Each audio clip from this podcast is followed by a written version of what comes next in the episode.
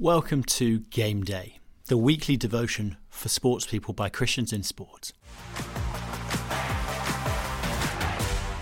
Being faithful to Christ will at some point lead to clashes at your club. This may not happen often, but conflict does arise when you least expect it.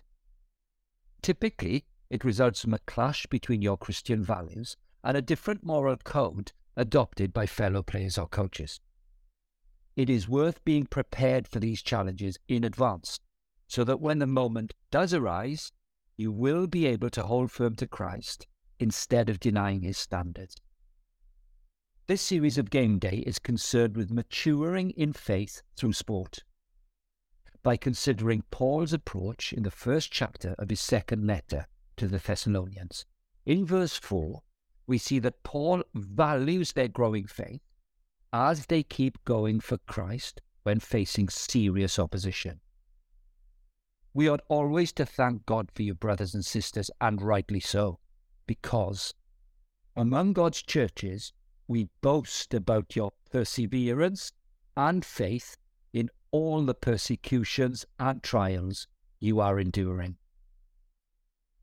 Facing some degree of opposition, rejection, and persecution for following Christ is to be expected in the Christian life, and sports people are not exempted. At sports clubs and teams, there are typical conflicts that can lead to rejection by teammates and coaches. A Christian can find themselves in a minority of one by refusing to cheat or bend the rules of the game. Another source of tension may be a Christian's refusal to engage with and even overtly challenge destructive changing room gossip behind people's backs. A Christian can also face problems by refusing to affirm and engage in off field social activities involving, for example, the misuse of alcohol or sex. Now, it's likely that you view the prospect of conflict with colleagues as a deeply distressing prospect. However, you could equally view such conflict as an opportunity to mature in faith by growing through perseverance under trial.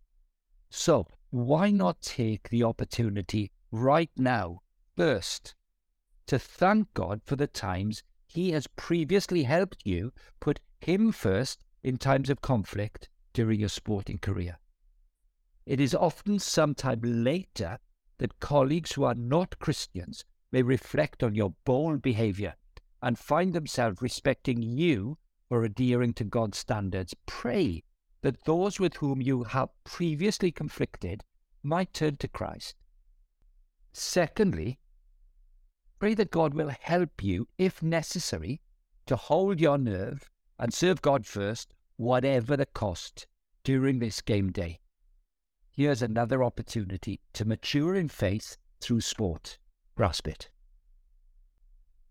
And finally, Let's take a few minutes to pray for your sports friends and colleagues that God will open a door for His message in your club or team on this game day.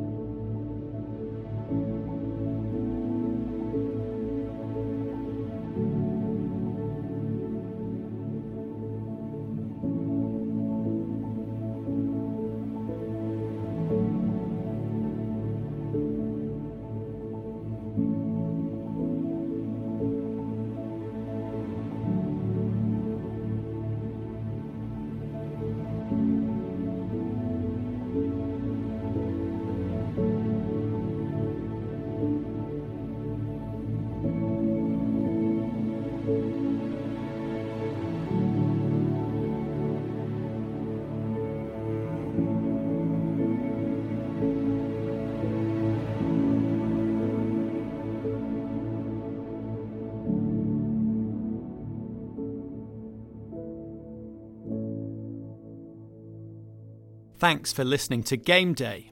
If you don't currently get Game Day in your inbox each week, you can sign up at christiansinsport.org.uk forward slash game day. Do check out the Christians in Sport podcast on all platforms for interviews, stories, and discussions about being a Christian in the world of sport.